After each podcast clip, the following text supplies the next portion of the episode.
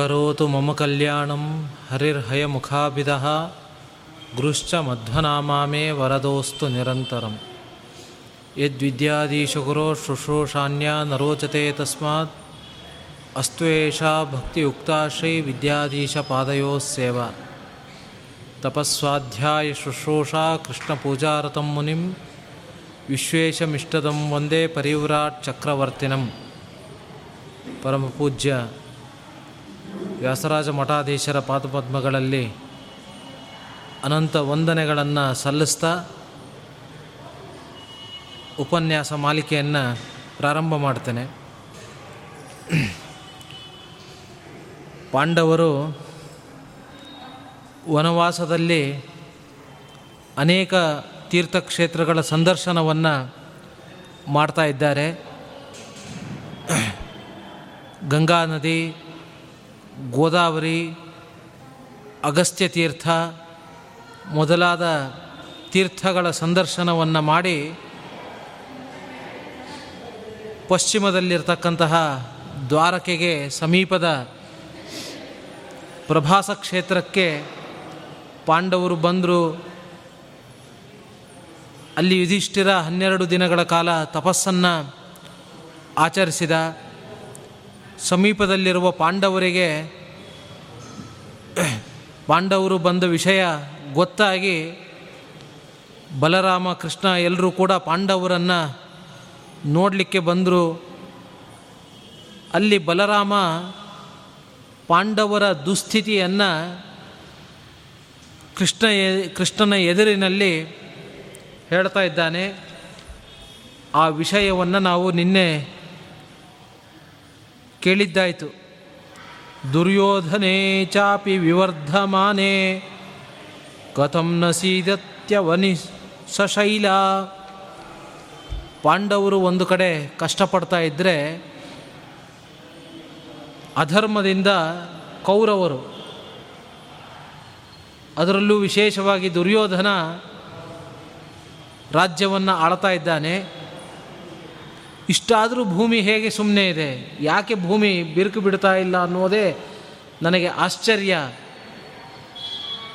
ಧರ್ಮಾಚರಣೆಗಿಂತಲೂ ಕೂಡ ಅಧರ್ಮವನ್ನು ಮಾಡಿದರೆ ದೇವರು ಫಲ ಕೊಡ್ತಾನೆ ಅಂತ ನನಗೆ ಅನ್ನಿಸ್ತಾ ಇದೆ. ಈ ಮಾತನ್ನು ಬಲರಾಮಕೃಷ್ಣನಿಗೆ ಹೇಳ್ತಾ ಇದ್ದಾನೆ. ನಮಗೂ ಕೂಡ ಹೀಗೆ ಆಗತ್ತೆ. ಅಲ್ಪ ಸ್ವಲ್ಪ ಭಕ್ತಿಯನ್ನು ನಾವು ದೇವರಲ್ಲಿ ಮಾಡ್ತೇವೆ, ವ್ರತಾಚರಣೆಗಳನ್ನು ಮಾಡ್ತೇವೆ. ಆದರೆ ದೇವರಿಗೆ ನಮಗಿಂತ ಅಧರ್ಮರ ಶಾಲಿಗಳನ್ನು ನೋಡಿದ್ರೇ ಹೆಚ್ಚು ಕರುಣೆ ಅಂತ ಅನಿಸುತ್ತೆ. ಯಾಕೆ ಅಂತಂದರೆ ಅವರು ಬಹಳ ಚೆನ್ನಾಗಿರ್ತಾರೆ. ಪಾಪಿಗಳು, ಅಧರ್ಮಶಾಲಿಗಳು ತುಂಬ ಚೆನ್ನಾಗಿ ಇರ್ತಾರೆ. ಆದ್ದರಿಂದ ಅಧರ್ಮ ಮಾಡ್ತಕ್ಕಂಥದ್ದೇ ಒಳ್ಳೆಯದು ಅಂತ ನನಗನ್ಸತ್ತೆ. ಈ ಮಾತನ್ನು ನಾವು ಅವಾಗವಾಗ ಹೇಳಿಕೊಳ್ತಾ ಇರ್ತೇವೆ. ಆದರೆ ಪರಮಾತ್ಮನ ಇಚ್ಛೆ ಏನು ನಡೀತಾ ಇದೆ, ಏನು ನಡಿಬೇಕು, ಯಾವುದರಿಂದ ನನಗೆ ಒಳ್ಳೆಯದಾಗತ್ತೆ ಏನು ಮಾಡಿದರೆ ಕೆಟ್ಟದ್ದಾಗತ್ತೆ ಅಂತ ನಮಗೆ ಗೊತ್ತಿಲ್ಲ. ನಾವು ಯಾವುದನ್ನೋ ಒಂದು ಏಳಿಗೆ ಅಂತ ಅಂದ್ಕೊಳ್ತೇವೆ ಸಮೃದ್ಧಿ ಅಂತ ಅಂದ್ಕೊಳ್ತೇವೆ ನಾವು ಅಂದ್ಕೊಂಡಿದ್ದೆಲ್ಲ ಒಳ್ಳೆಯದಾಗಬೇಕಾಗಿಲ್ಲ ಕೆಟ್ಟದ್ದು ಅಂತ ನಾವು ಅಂದ್ಕೊಂಡ್ರೆ ಅದು ಕೆಟ್ಟದ್ದು ಆಗಬೇಕಾಗಿಲ್ಲ.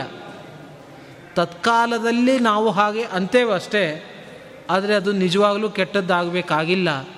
ಒಳ್ಳೆಯದು ಅಂದ್ಕೊಂಡಿದ್ದೆಲ್ಲ ಒಳ್ಳೆಯದಾಗಿರಲ್ಲ ದೇವರಲ್ಲಿ ಏನೇನೋ ಬೇಡ್ಕೊಳ್ತೇವೆ. ಆದರೆ ಅದರಿಂದ ದುಷ್ಪರಿಣಾಮ ಆಗ್ತಕ್ಕಂಥದ್ದೇ ಹೆಚ್ಚು. ಸಂಪತ್ತಿದ್ದ ತಕ್ಷಣ ಒಳ್ಳೆಯದಾಗ್ತಾ ಇದೆ ಅಂತ ಅರ್ಥ ಅಲ್ಲ. ದಾರಿದ್ರ್ಯ ಇದ್ದ ತಕ್ಷಣ ಕೆಟ್ಟದ್ದು ಅಂತನೂ ಅರ್ಥ ಅಲ್ಲ. ಯಾಕೆ ಅಂತಂದರೆ ದೇವರ ದೃಷ್ಟಿಯಲ್ಲಿ ಬೇರೆಯೇ ಆಗಿರತ್ತೆ. ಪರಮಾತ್ಮ ಭಕ್ತರಿಗೆ ಅನುಗ್ರಹವನ್ನು ಮಾಡಬೇಕಾದ್ರೆ ಅವರ ಸಂಪತ್ತನ್ನೆಲ್ಲ ನಾಶ ಮಾಡ್ತಾನೆ. ಯಾಕೆ ಅಂದರೆ ಸಂಪತ್ತಿದ್ದರೆ ಅದು ಚಂಚಲೆ, ಲಕ್ಷ್ಮಿ ಅದು ಚಂಚಲೆ. ಹಾಗೆ ಶಾಶ್ವತವಾಗಿ ಇರತ್ತೆ ಅಂತ ಇಲ್ಲ ದುಡ್ಡು. ಯಾವಾಗ ಬೇಕಾದರೂ ದುಡ್ಡು ನಾಶ ಆಗಬಹುದು, ಮತ್ತೊಬ್ಬರ ಕೈಗೆ ಹೋಗ್ಬೋದು. ಇವತ್ತಿನ ದಿವಸ ನಾವೆಲ್ಲ ಪೇಪರ್ಗಳಲ್ಲಿ ಇಂತಹ ವಾರ್ತೆಗಳನ್ನು ಕೇಳ್ತಾ ಇರ್ತೇವೆ. ತುಂಬ ಶ್ರೀಮಂತ ವ್ಯಕ್ತಿ, ಅವ್ರ ಮೇಲೆ ಏನೋ ಒಂದು ರೈಡ್ ಆಗತ್ತೆ. ಇದ್ದದ್ದನ್ನೆಲ್ಲ ಅಧಿಕಾರಿಗಳು ಹೊತ್ಕೊಂಡು ಹೋಗ್ತಾರೆ, ಬೀದಿಗೆ ಬೀಳ್ತಾರೆ. ಅಥವಾ ಲಾಸ್ ಆಗತ್ತೆ. ಅಷ್ಟು ಶ್ರೀಮಂತರು ಕೊನೆಗೆ ಸಾಲ ತೀರಿಸ್ಲಿಕ್ಕೂ ಅವರ ಬಳಿ ದುಡ್ಡಿರಲ್ಲ. ತಪ್ಪಿಸಿಕೊಂಡು ಒಂದು ಜಾಗದಿಂದ ಇನ್ನೊಂದು ಜಾಗಕ್ಕೆ ತಿರುಗಾಡ್ತಾ ಇರ್ತಾರೆ. ಹೀಗೆ ಲಕ್ಷ್ಮಿ ಬಹಳ ಚಂಚಲೆ. ಇದ್ದಲ್ಲೇ ಇರಬೇಕಂತಿಲ್ಲ. ಇನ್ನು ದುಡ್ಡಿದ್ದ ತಕ್ಷಣ ಅವನಿಗೆ ಒಳ್ಳೆಯದಾಗತ್ತೆ ಅಂತಲೂ ಇಲ್ಲ. ಜೊತೆಗೆ ಅವಿವೇಕತನ ಸೇರ್ಕೊಂಡು ಬಿಟ್ಟರೆ ಅದರಿಂದ ಅನರ್ಥವೇ ಜಾಸ್ತಿ. ಹಿರಿಯರ ಬಗ್ಗೆ ತಿರಸ್ಕಾರವನ್ನು ಮಾಡ್ತಾನೆ. ನಮ್ಮಲ್ಲೇ ಎಷ್ಟೋ ಜನರನ್ನು ನಾವು ನೋಡ್ತೇವೆ. ಮೊದಲು ಚೆನ್ನಾಗಿರುತ್ತಾರೆ ಏನೋ ಒಂದು ಸ್ವಲ್ಪ ದುಡ್ಡು ಬಂತು ಅಂತಂದರೆ ತಮ್ಮ ಬಂಧು ಬಾಂಧವರನ್ನೇ ಮರೆತು ಬಿಡ್ತಾರೆ. ಮತ್ತೊಬ್ಬರಿಗೆ ಅವಮಾನವನ್ನು ಮಾಡ್ತಾರೆ, ಎಲ್ಲ ಧರ್ಮಾಚರಣೆಗಳನ್ನು ಕೂಡ ಬಿಟ್ಟು ಬಿಡ್ತಾರೆ. ದುಡ್ಡಿದೆ ಮೇಲ್ನೋಟಕ್ಕೆ, ಆದರೆ ಅದರಿಂದ ಅವನತಿ ಆಗ್ತಾ ಇದೆ. ದುಡ್ಡಿದ ತಕ್ಷಣ ಒಳ್ಳೆಯದಾಗಬೇಕಂತಿಲ್ಲ ಈ ಕಾರಣದಿಂದ. ಇನ್ನು ಒಬ್ಬನ ಬಳಿ ದುಡ್ಡಿಲ್ಲ ಅಂದರೆ ಲೋಕದಲ್ಲಿ ಅವನನ್ನು ಬಡವ ಅಂತ ಅಂದ್ಕೊಳ್ಬಹುದು ಆದರೆ ಶಾಸ್ತ್ರದ ದೃಷ್ಟಿಯಿಂದ ಅವು ಬಡವ ಅಲ್ಲ. ಕೃಷ್ಣನೇ ಒಂದು ಸಂದರ್ಭದಲ್ಲಿ ಹೇಳ್ತಾನೆ, ಯಾರು ಶ್ರೀಮಂತ, ಯಾರು ಬಡವರು ಅಂತ. ದರಿದ್ರರು ಯಾರು ಅಂತ. ಯಾರು ದರಿದ್ರ ಅಂದರೆ ಯಾರಿಗೆ ಆಸೆ ಜಾಸ್ತಿ ಇದೆಯೋ ಅವನು ದರಿದ್ರ.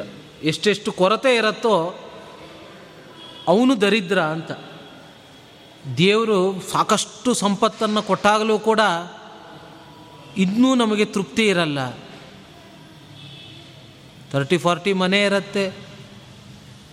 ಒಳ್ಳೆಯ ಕೆಲಸ ಇರುತ್ತೆ ಮನೆಯಲ್ಲಿ. ಕಾರ್ ಇರುತ್ತೆ.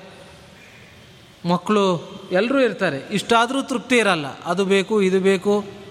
ಇನ್ನೂ ಒಂದು ದೊಡ್ಡ ಮನೆಯನ್ನು ಕಟ್ಟಬೇಕು.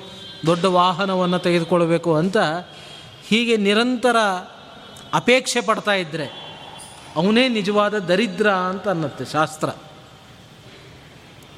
ಒಬ್ಬ ಬಡವ ತನ್ನ ಮಗಳ ಮನೆ ಮದುವೆಯನ್ನು ಮಾಡಬೇಕಿತ್ತು. ಒಬ್ಬ ಧನಿಕನ ಹತ್ರ ಹೋಗ್ತಾನೆ. ಒಂದು ಸ್ವಲ್ಪ ದುಡ್ಡು ಬೇಕಾಗಿರತ್ತೆ. ಒಂದು ಎರಡು ಸಾವಿರ ದುಡ್ಡು ಬೇಕಾಗಿರತ್ತೆ. ಶ್ರೀಮಂತನ ಬಳಿಗೆ ಹೋಗ್ತಾನೆ. ಅವನತ್ರ ಸಾಕಷ್ಟು ದುಡ್ಡಿರತ್ತೆ. ಅವನು ಲೆಕ್ಕಾಚಾರ ಮಾಡ್ತಾ ಇರ್ತಾನೆ. ತೊಂಬತ್ತೊಂಬತ್ತು ಲಕ್ಷ ಇದೆ. ಇನ್ನೊಂದು ಲಕ್ಷ ನಾನು ಸಂಪಾದನೆ ಮಾಡಿಬಿಟ್ರೆ ಕೋಟ್ಯಧೀಶನಾಗಿ ಬಿಡ್ತೇನೆ ನಾನು. ಕ್ರೋರ್ಪತಿ ಆಗ್ತೇನೆ. ಒಂದು ಲಕ್ಷ ಕಮ್ಮಿ ಇದೆಯಲ್ಲ ಅಂತ ಬಹಳ ಪೇಚಾಡ್ತಾ ಇರ್ತಾನೆ. ಅವಾಗ ಬಡವ ಅಂತಾನೆ ಕೇಳಲಿಕ್ಕೆ ಬಂದವನು ಸುಮ್ಮನೆ ಹೊರಟು ಹೋಗಿ ಬಿಡ್ತಾನೆ. ಅವನು ಕೇಳ್ತಾನೆ, ಯಾಕೆ ಬಂದು ಏನು ಅಂತ. ಇಲ್ಲ, ನನಗೆ ಎರಡು ಸಾವಿರದ ಅಗತ್ಯ ಇತ್ತು. ಅದಕ್ಕೆ ಬಂದಿದ್ದು ಮತ್ತೆ ಯಾಕೆ ಕೇಳಲಿಲ್ಲ ಅಂತ. ಅಯ್ಯೋ, ನಿನಗೆ ಒಂದು ಲಕ್ಷದ ಅಗತ್ಯ ಇದೆ. ನಿನ್ನ ಹತ್ರ ಏನೂ ಇಲ್ಲ. ನನಗೆ ಬರೀ ಎರಡು ಸಾವಿರದ ಅಗತ್ಯ ಇರೋದು. ಆದ್ದರಿಂದ ನಿನ್ನ ಹತ್ರ ಕೇಳಲ್ಲ ಅಂತ. ಅಂದರೆ ಬಡವ ಯಾರು? ಅವನೋ, ಇವನೋ? ಅವನಿಗೆ ಒಂದು ಲಕ್ಷದ ಅಗತ್ಯ ಇದೆ. ಇವನಿಗೆ ಎರಡು ಸಾವಿರದ ಅಗತ್ಯ ಇದೆ. ಆದ್ದರಿಂದ ಶಾಸ್ತ್ರದ ದೃಷ್ಟಿಯಲ್ಲಿ ಬಡವ ಅವನು. ಶ್ರೀಮಂತಿಕೆ ಹೇಗೆ ಅಂತಂದರೆ, ಶ್ರೀ ಅಂದರೆ ಸಂಪತ್ತು. ಆದರೆ ಮುಖ್ಯವಾದ ಸಂಪತ್ತು ಅಂದರೆ ಜ್ಞಾನ, ಭಕ್ತಿ. ಇದು ಯಾರಿಗಿರುತ್ತೋ ಅವರಿಗೆ ಒಲಿತಾನೆ ಪರಮಾತ್ಮ. ಅವನೇ ನಿಜವಾದ ಶ್ರೀಮಂತ. ಪರಮಾತ್ಮನ ಪಾದ ಕಮಲಗಳಲ್ಲಿ ಯಾರಿಗೆ ಭಕ್ತಿ ಇದೆಯೋ, ಯಾರು ಧರ್ಮಾಚರಣೆಯನ್ನು ಮಾಡ್ತಾ ಇದ್ದಾರೋ ಅವರೇ ನಿಜವಾದ ಶ್ರೀಮಂತರು. ಈ ಭಾಷ್ಯ ಶ್ರೀಮಂತಿಕೆ ಉಪಯೋಗಕ್ಕೆ ಬರಲ್ಲ. ಯಾಕೆ ಅಂತಂದರೆ ಕೊನೆಯಲ್ಲಿ ಒಂದು ದಿವಸ ಈ ಎಲ್ಲ ಸಂಪತ್ತನ್ನು ಬಿಟ್ಟು ಹೋಗಬೇಕು. ಆದ್ದರಿಂದ ನಿಜವಾದ ಸಂಪತ್ತಲ್ಲ ಇದು. ಯಾವುದು ನಮ್ಮ ಜನ್ಮ, ಜನ್ಮಕ್ಕೂ ನಮ್ಮ ಜೊತೆ ಬರುತ್ತೋ ಅದೇ ನಿಜವಾದ ಸಂಪತ್ತು. ಜನ್ಮ, ಜನ್ಮಗಳಲ್ಲಿಯೂ ಕೂಡ ಕಾಪಾಡ್ತಕ್ಕಂಥದ್ದು. ಧರ್ಮವೇ ಹೊರತು ದುಡ್ಡಲ್ಲ. ಯಾಕೆಂತಂದರೆ ದುಡ್ಡು ಕೊನೆಯ ಕಾಲದಲ್ಲಿ ಬರಲ್ಲ, ಅದು ಎಷ್ಟಿದ್ರೂ ಸಾಕಾಗಲ್ಲ. ಎಷ್ಟೇ ಸ, ದುಡ್ಡನ್ನು ಸಂಪಾದನೆ ಮಾಡಿದರೂ ಕೂಡ ಯಾವ ಕ್ಷಣದಲ್ಲಿ ಯಾವ ರೋಗ ಬೇಕಾದರೂ ಬರಬಹುದು. ಒಂದೊಂದು ರೋಗ ಇವತ್ತಿನ ದಿವಸ ಬಂದರೆ ಹತ್ತು, ಇಪ್ಪತ್ತು ವರ್ಷಗಳಿಂದ ಕೂಡಿಟ್ಟಂತಹ ದುಡ್ಡೆಲ್ಲ ನಾಲ್ಕು ದಿವಸದಲ್ಲೇ ಹೋಗಿಬಿಡತ್ತೆ, ಕರಗಿ ಹೋಗಿಬಿಡತ್ತೆ. ಅಂಥ ರೋಗಗಳನ್ನು ನಾವೇ ಸೃಷ್ಟಿ ಮಾಡಿಕೊಂಡಿದ್ದೇವೆ. ಹೀಗೆ ದುಡ್ಡು ನಮ್ಮ ರಕ್ಷಣೆಯನ್ನು ಯಾವತ್ತೂ ಮಾಡಲ್ಲ. ನಮ್ಮ ರಕ್ಷಣೆಯನ್ನು ಮಾಡ್ತಕ್ಕಂಥದ್ದು ನಾವು ಮಾಡಿದ ಒಳ್ಳೆಯ ಕೆಲಸ. ರಕ್ಷಂತಿ ಪುಣ್ಯಾನಿ ಪುರಾಕೃತಾನಿ. ನಾವು ನಮ್ಮ ಈ ಸಾಧನೆ ಈ ಶರೀರದಿಂದ ಏನು ಧರ್ಮಾಚರಣೆ ಮಾಡ್ತೇವೆ, ಆ ಧರ್ಮಗಳೇ ನಮ್ಮ ರಕ್ಷಣೆಯನ್ನು ಮಾಡುತ್ತೆ ಹೊರತು ದುಡ್ಡು ಖಂಡಿತವಾಗಿಯೂ ರಕ್ಷಣೆಯನ್ನು ಮಾಡಲ್ಲ. ಆದ್ದರಿಂದ ದುಡ್ಡಿಲ್ಲ ಅಂದ ತಕ್ಷಣ ಬಡವನಾಗಬೇಕಾಗಿಲ್ಲ, ದುಡ್ಡಿದ್ದವರೂ ಕೂಡ ಶ್ರೀಮಂತರಾಗಬೇಕಾಗಿಲ್ಲ. ಯಾರಿಗೆ ಪರಮಾತ್ಮನ ಪಾದಾರವಿಂದಗಳಲ್ಲಿ ಭಕ್ತಿ ಇದೆಯೋ ಅವರೇ ನಿಜವಾದ ಶ್ರೀಮಂತ. ಆದ್ದರಿಂದ ಅಂತಿಮವಾಗಿ ಧರ್ಮಕ್ಕೆ ಜಯ. ಯಾವತ್ತೂ ಕೂಡ ಒಳ್ಳೆಯದು ಕೆಟ್ಟದು ಅನ್ನೋದನ್ನು ನಾವು ಪರಿಣಾಮವನ್ನು ನೋಡಿ ತೀರ್ಮಾನ ಮಾಡಬೇಕು. ಆರಂಭದಲ್ಲಿ ಏನು ಕಾಣಿಸುತ್ತೆ ಅದನ್ನು ನೋಡಿ ಅಲ್ಲ, ಪರಿಣಾಮ ಹೇಗಿರುತ್ತೆ ಅನ್ನೋದನ್ನು ನೋಡಿ ತೀರ್ಮಾನ ಮಾಡಬೇಕು. ಔಷಧಿಯನ್ನು ತೆಗೆದುಕೊಳ್ಬೇಕಾದ್ರೆ ಆರಂಭದಲ್ಲಿ ಬಾಯಿಗೆ ಕೈ ಆಗತ್ತೆ. ಆದರೆ ಪರಿಣಾಮ ಒಳ್ಳೆಯದು ಸಾತ್ವಿಕ ಸುಖ ಅಂದರೆ ಹಾಗೇನೆ ಅದು. ಎತ್ತದಗ್ರೇ ವಿಷಮಿವ. ಆರಂಭದಲ್ಲಿ ವಿಷದಂತೆ ಇರತ್ತೆ. ಆದರೆ ಪರಿಣಾಮೇ ಅಮೃತೋಪಮಂ, ಪರಿಣಾಮದಲ್ಲಿ ಮಾತ್ರ ಅಮೃತದಂತೆ ಇರತ್ತೆ. ದುಃಖ ಅದು ಉಲ್ಟ. ಆರಂಭದಲ್ಲಿ ಸುಖಕರ. ಪರಿಣಾಮ ದುಃಖಕರ. ಬೆಳಿಗ್ಗೆ ತಡವಾಗಿ ಎದ್ದು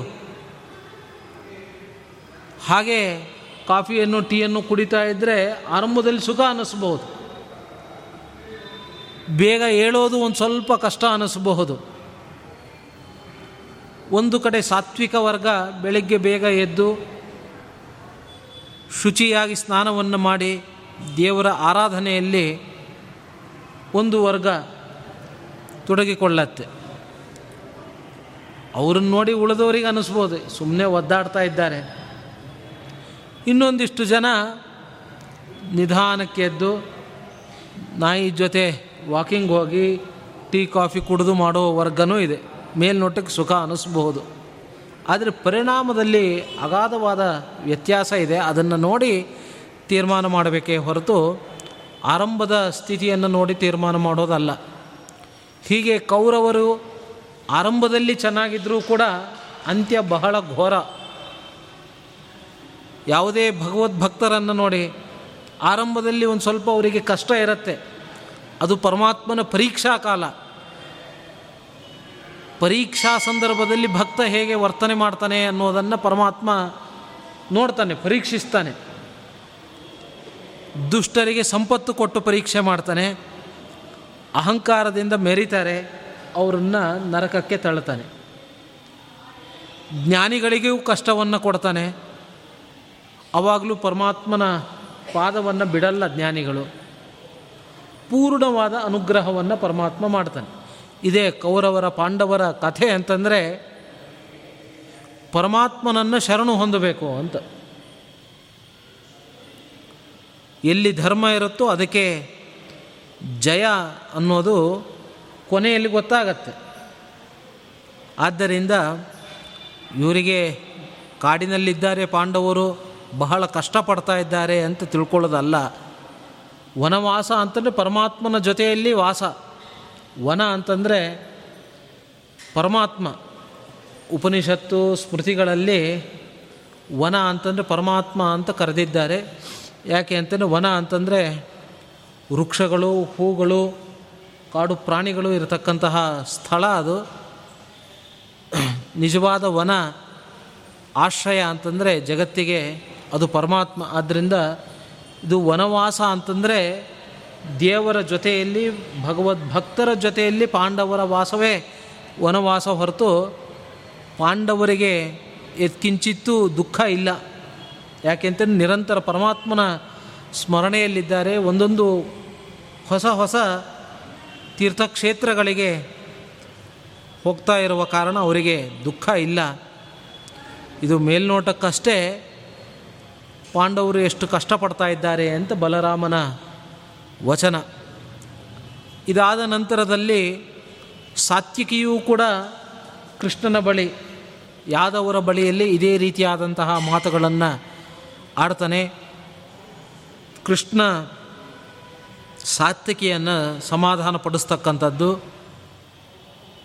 ಹೀಗೆ ಪಾಂಡವರಿಗೂ ಯಾದವರಿಗೂ ಸಂವಾದ ಏರ್ಪಟ್ಟು ಅನಂತರದಲ್ಲಿ ಪಾಂಡವರು ಇನ್ನೊಂದು ಕ್ಷೇತ್ರಕ್ಕೆ ಹೋಗ್ತಕ್ಕಂತಹ ಪ್ರಸಂಗ ನೂರ ಹದಿನೇಳನೇ ಅಧ್ಯಾಯದಲ್ಲಿ ಬರುತ್ತೆ. ನ ಪರಿದೇವನಸ್ಯ ಯದುತ್ತರಂ ತತ್ರ ತದೇವ ಸರ್ವೇ ಕಾಲಂ ಇದಿಷ್ಟಿರೋ ಯದ್ಯಪಿ ನಾಹ ಕಿಂಚಿತ್ ಕೃಷ್ಣ ಹೇಳ್ತಾ ಇದ್ದಾನೆ, ಸಾತ್ಯಕಿ ಯಾದವರ ಬಳಿಯಲ್ಲಿ ಹೇಳ್ತಾ ಇದ್ದಾನೆ? ನ ರಾಮಕಾಲ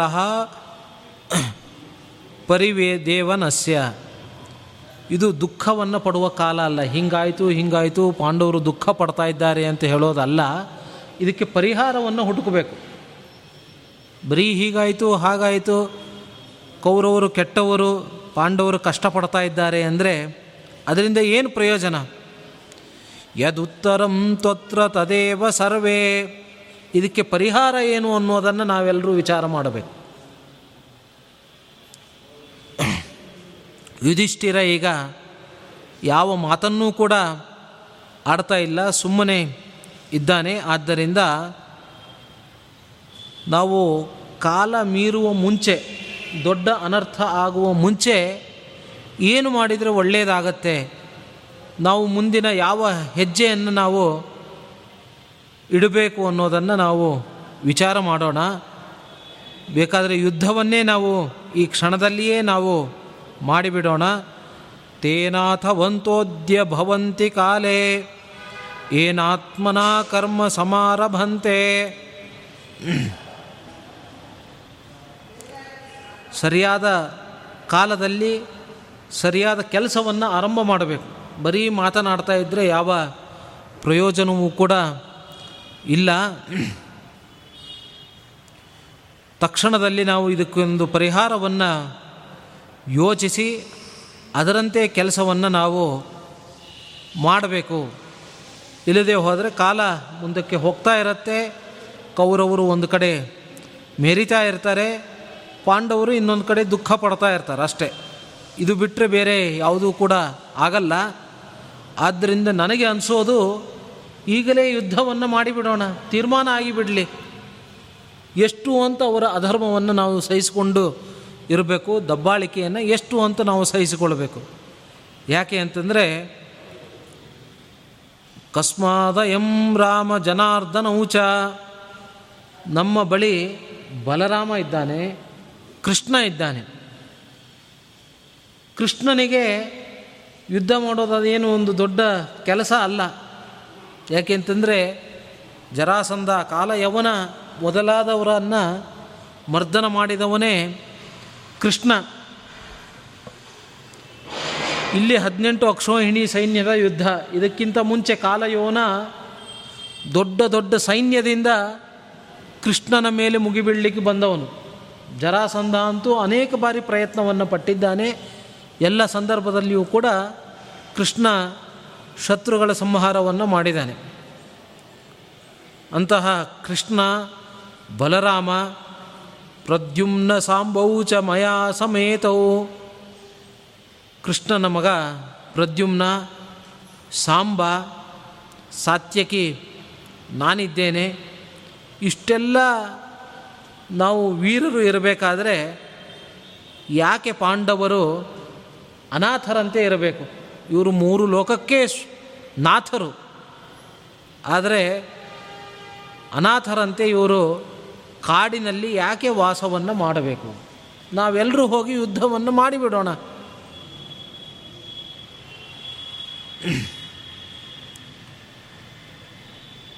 ನಿರ್ಯಾತು ಸಹ ದಶಾರ್ಹ ಸೇನಾ ನಾವು ಯುದ್ಧವನ್ನು ಮಾಡ್ತಾ ಇದ್ದೇವೆ ಅಂದರೆ ನಮ್ಮ ಜೊತೆಗೆ ಉಳಿದವರು ಕೂಡ ಬರ್ತಾರೆ. ಉಳಿದ ರಾಜರೂ ಕೂಡ ನಮ್ಮ ಜೊತೆಯಲ್ಲಿ ಬರ್ತಾರೆ. ಆದ್ದರಿಂದ ತಕ್ಷಣ ಯುದ್ಧವನ್ನು ಮಾಡೋಣ. ದುರ್ಯೋಧನ ಬೇಗನೆ ಯಮನ ಮನೆಗೆ ಹೋಗುವಂತೆ ಆಗಲಿ. ಪಾಂಡವರು ಬೇಗ ಸಿಂಹಾಸನದಲ್ಲಿ ಕೂಡುವಂತೆ ಆಗಲಿ, ಯುದ್ಧವನ್ನು ಮಾಡೋಣ. ತ್ವಂಹೇವ ಕೋಪಾತ್ ಪೃಥಿವೀಂ ಅಪೀಮಾಂ ಸಂವೇಷ್ಟಯೇಸ್ತಿಷ್ಟತು ಶಾರ್ಗಧನ್ವಾ. ಬಲರಾಮನಿಗೆ ಸಾತ್ಯಕ್ಕೆ ಹೇಳ್ತಾ ಇದ್ದಾನೆ, ನಿನಗೆ ಅಸಾಧ್ಯವಾದದ್ದು ಯಾವುದೂ ಇಲ್ಲ.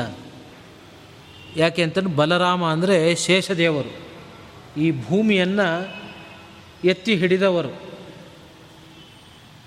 ನಿನಗೆ ಏನಾದರೂ ಕೋಪ ಬಂತು ಅಂತಂದರೆ, ಕೋಪಾತ್ ಪೃಥಿವೀಂ ಅಪೀಮಾಂ ಈ ಸಮಗ್ರವಾದ ಭೂಮಿಯನ್ನು ಸಂವೇಷ್ಟಯೇಸ್ತಿಷ್ಟ ತುಷಾರಂಗ ಧನ್ವಾ. ನೀನು ಚಾಪೆಯಂತೆ ಅದನ್ನು ಮಡಚಿ ಬಿಡ್ಲಿಕ್ಕೆ ಸಮರ್ಥ ನೀನು.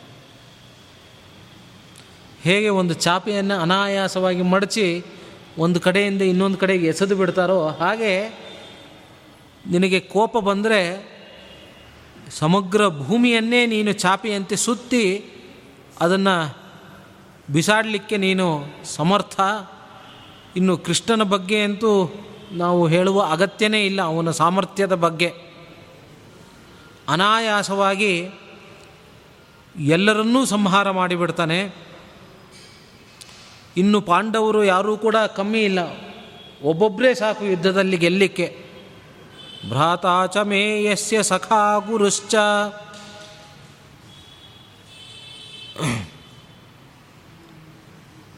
ಅರ್ಜುನ ಕೃಷ್ಣ ಅಂತಂದರೆ ಪ್ರಾಣ ಸಮ. ಯುದ್ಧಕ್ಕೆ ಹಿಂದೇಟು ಹಾಕೋರಲ್ಲ. ಅರ್ಜುನನಾಗಿ ಕೃಷ್ಣ ಏನು ಬೇಕಾದರೂ ಕೂಡ ಮಾಡ್ತಾನೆ. ಆದ್ದರಿಂದ ನಾವೀಗ ಯುದ್ಧವನ್ನು ಮಾಡ್ತಕ್ಕಂಥದ್ದೇ ಸರಿ ಅಂತ ನನಗೆ ಅನಿಸತ್ತೆ. ಈಗಲೇ ನಮ್ಮ ಸೈನ್ಯವನ್ನು ಸಿದ್ಧಪಡಿಸೋಣ, ಎಲ್ಲ ಆಯುಧಗಳ ಸಂಗ್ರಹವನ್ನು ನಾವು ಮಾಡೋಣ. ಖಡ್ಗೇನ ಚಾಹಂ ನಿಶಿತೇನ ಸಂಖ್ಯೆ, ಕಾಯಚ್ಛಿರಸ್ತಸ್ಯ ಬಲಾತ್ ಪ್ರಮಥ್ಯ. ನನ್ನ ಖಡ್ಗವನ್ನು ನಾನು ಹರಿತ ಮಾಡಿ ಯುದ್ಧದಲ್ಲಿ ಅವರ ಸ, ಕೌರವರ ಸಂಹಾರವನ್ನು ನಾನು ಮಾಡ್ತೇನೆ. ದುರ್ಯೋಧನ ಅಷ್ಟೇ ಅಲ್ಲ, ದುರ್ಯೋಧನಂ ಚಾಪಿ ಕುರುಂಶ್ಚ ಸರ್ವಾನ್. ಎಲ್ಲ ಕೌರವರನ್ನು ಕೂಡ ನಾವು ಸಂಹಾರ ಮಾಡಿಬಿಡೋಣ ಸಾಕು, ಮತ್ತೆ ಮತ್ತೆ ಬರೀ ವಿಲಾಪವನ್ನು ಮಾಡೋದು. ತಕ್ಷಣದಲ್ಲೇ ನಾವು ಅವರ ಸಂಹಾರವನ್ನು ಮಾಡೋಣ ಅಂತ ಅನೇಕ ಮಾತುಗಳನ್ನು ಈ ಸಂದರ್ಭದಲ್ಲಿ ಬಲರಾಮ ಆಡ್ತಾ ಇದ್ದಾನೆ. ಆದರೆ ಕೃಷ್ಣ ಹೇಳ್ತಾನೆ, ಬಹಳ ಮಾರ್ಮಿಕವಾಗಿರ್ತಕ್ಕಂತಹ ಮಾತಿದು. ಕೌರವರು ಅಂತಂದರೆ ಯಾರೋ ಗೆದ್ದಿದ್ದನ್ನು ಅವರು ಭೋಗ ಮಾಡಲ್ಲ. ಸಿಂಹ ಯಾವುದೋ ಬೇರೆ ಪ್ರಾಣಿ ಬೇಟೆ ಆಡಿದ್ದನ್ನು ಸಿಂಹ ತಿನ್ನಲ್ಲ. ಸ್ವತಃ ಅದು ಬೇಟೆ ಆಡಿ ತನ್ನ ಶಕ್ತಿಯಿಂದ ಹತವಾದ ಪ್ರಾಣಿಯನ್ನಷ್ಟೇ ತಿನ್ನತ್ತೆ. ಇನ್ನೊಬ್ಬರು ಸಂಹಾರ ಮಾಡಿದ್ದನ್ನು ತಿನ್ನಲ್ಲ. ಈ ಝೂ ಅಲ್ಲಿರೋ ಪ್ರಾಣಿಗಳು ತಿಂತಾವಷ್ಟೇ ಅದಕ್ಕೆ ಬೇರೆ ಎಲ್ಲೂ ಹೋಗಲಿಕ್ಕೆ ಸಾಧ್ಯ ಇಲ್ಲ. ನಿಜವಾದ ಸಿಂಹ, ಅದನ್ನು ರಾಜ, ಕಾಡಿನ ರಾಜ ಅಂತ ಅನ್ನೋದೇ ಈ ಕಾರಣಕ್ಕೆ. ತನ್ನ ಪರಾಕ್ರಮದಿಂದ ಉಳಿದ ಪ್ರಾಣಿಗಳನ್ನು ಬೇಟೆ ಆಡಿ ಅದು ತಿನ್ನತ್ತೆ ಹೊರತು ಬೇರೆಯವರು ಬೇಟೆ ಆಡಿದ್ದನ್ನು ತಿನ್ನೋದಲ್ಲ. ಹಾಗೆ ಪಾಂಡವರು ಇನ್ಯಾರೋ ಬೇರೆಯವರ ಮತ್ತೊಬ್ಬರ ಭುಜಬಲದಿಂದ ಸಿಕ್ಕ ಪೃಥ್ವಿಯನ್ನು ಆಳುವವರಲ್ಲ, ಅವರ ಪರಾಕ್ರಮದಿಂದಲೇ ಭೂಮಿಯನ್ನು ಗೆದ್ದು ಆಳುವವರು. ಇದು ಕ್ಷತ್ರಿಯರ ಧರ್ಮ. ಯಾವುದೋ ಕುತಂತ್ರದಿಂದ, ಮೋಸದಿಂದ ಮತ್ತೊಬ್ಬರ ಸಹಾಯವನ್ನು ಪಡೆದುಕೊಂಡು ಭೂಮಿಯನ್ನು ಆಳೋದಲ್ಲ, ಅದು ಧರ್ಮದಲ್ಲಿ ಸೇರಲ್ಲ. ಕೃಷ್ಣ ಹೇಳ್ತಾನೆ ಈ ಸಂದರ್ಭದಲ್ಲಿ, ಅಸಂಶಯಂ ಮಾಧವ ಸತ್ಯಮೇತತ್ ಗೃಹೀಮತೆ ವಾಕ್ಯ ಮದೀನ ಸತ್ವ. ಹೌದು, ನೀನು ಏನನ್ನು ಮಾತನಾಡ್ತಾ ಇದ್ದೀಯೋ ಅದು ಸರಿಯೇ. ಸುಮ್ಮನೆ ನಾವು ಬೇಸರ ಪಟ್ಟುಕೊಂಡು ಕೂಡುವ ಕಾಲ ಅಲ್ಲ. ಏನಾದರೂ ಒಂದು ತೀರ್ಮಾನ ಆಗಲೇಬೇಕು. ಯುದ್ಧ ಮಾಡಬೇಕು ಅಂತ ನೀನೇನು ಹೇಳ್ತಾ ಇದ್ದೀಯೋ ಅದು ನಿಜವಾದ ಮಾತು. ಗೃಹೀಮತೆ ವಾಕ್ಯಂ. ನಿನ್ನ ಮಾತನ್ನು ನಾನು ಒಪ್ಪುತ್ತೇನೆ. ನಿಜವಾದ ಮಾತನ್ನೇ ನೀನು ಆಡಿದ್ದೀಯ. ಆದರೆ ಸ್ವಾಭ್ಯಾಂ ಭುಜಾಭ್ಯಾಂ ಅಜಿತಾಂ ತು ಭೂಮಿಂ. ಸ್ವಾಭ್ಯಾಂ ಭುಜಾಭ್ಯಾಂ, ತಮ್ಮ ಭುಜ ಬಲದ ಪರಾಕ್ರಮದಿಂದ. ಅಜಿತಾಂ ಭೂಮಿಂ, ಗೆಲ್ಲದೇ ಇರುವ ಭೂಮಿ. ತಮ್ಮ ಪರಾಕ್ರಮದಿಂದ ಗೆಲ್ಲದೇ ಇರತಕ್ಕಂತಹ ಭೂಮಿಯನ್ನು ಖಂಡಿತವಾಗಿಯೂ ಕೂಡ ಪಾಂಡವರು ಅನುಭವಿಸಲಿಕ್ಕೆ ಸಿದ್ಧರಿಲ್ಲ. ಕಾಡಿನಲ್ಲಿರ್ತಾರೆ ಹೊರತು ಇನ್ನೊಬ್ಬರ ಸಹಾಯವನ್ನು ಪಡೆದುಕೊಂಡು ರಾಜ್ಯದ ಸುಖವನ್ನು ಆಳುವವರು ಪಾಂಡವರಲ್ಲ. ಆ ಸ್ವಾಭಿಮಾನ ಎಲ್ರಿಗೂ ಕೂಡ ಇರಬೇಕು ಅಂತ ಹೇಳುತ್ತೆ. ಬರೀ ಕೌರವರಿಗಲ್ಲ. ಯಾರಿಗೇ ಆಗಲಿ ಸ್ವಾಭಿಮಾನ ಇರಬೇಕು. ನಾವು ಏನು ದುಡಿದು ತಿಂತೇವೋ ಅದು ನಮ್ಮದದು ಇನ್ನೊಬ್ಬರನ್ನು ಬೇಡಿ ಅಥವಾ ವಂಚನೆ ಮಾಡಿ. ಆ ಸಂಪತ್ತನ್ನು ಅನುಭವಿಸೋದು ಅದು ಅಧರ್ಮ. ನಮ್ಮದೇನಿದೆಯೋ ನಾವು ಏನು ಶ್ರಮದಿಂದ ಸಂಪಾದನೆ ಮಾಡಿದ್ದೀವೋ ಅದನ್ನು ಮಾತ್ರ ನಾವು ಅನುಭವಿಸಬೇಕೇ ಹೊರತು ಅಧರ್ಮದಿಂದ ಬಂದಿದ್ದನ್ನು ಯಾವ ಕಾರಣಕ್ಕೂ ಕೂಡ ಅನುಭವಿಸಬಾರದು. ಇದು ಜೂಜು ಮೊದಲಾದವುಗಳೆಲ್ಲ ಅಧರ್ಮದಿಂದ ಬಂದಿದ್ದು. ಆದ್ದರಿಂದನೇ ನಮ್ಮ ಶಾಸ್ತ್ರದಲ್ಲಿ ಜೂಜನ್ನು ನಿಷೇಧ ಮಾಡ್ತಾರೆ. ಜೂಜು, ಲಾಟ್ರಿ ಇದೆಲ್ಲ ನಿಷಿದ್ಧ. ಯಾಕೆ ಅಂತಂದ್ರೆ ಅಲ್ಲಿ ಯಾವ ಶ್ರಮವೂ ಕೂಡ ಇಲ್ಲ. ಅನೇಕ ಜನ ಆ ಲಾಟ್ರಿ ಅಂತ ತೆಗೆದುಕೊಂಡಿರ್ತಾರೆ ಅನೇಕ ಬಡ ಜನರು ಕೂಡ ತೆಗೆದುಕೊಂಡಿರ್ತಾರೆ. ಯಾವ ಶ್ರಮವೂ ಕೂಡ ಇಲ್ಲದೆ ಅನಾಯಾಸವಾಗಿ ಬಂತು ಅಂತ ನಾವೇನು ಅಂತೇವೆ? ಅದೃಷ್ಟ ಖುಲಾಯಿಸ್ತು.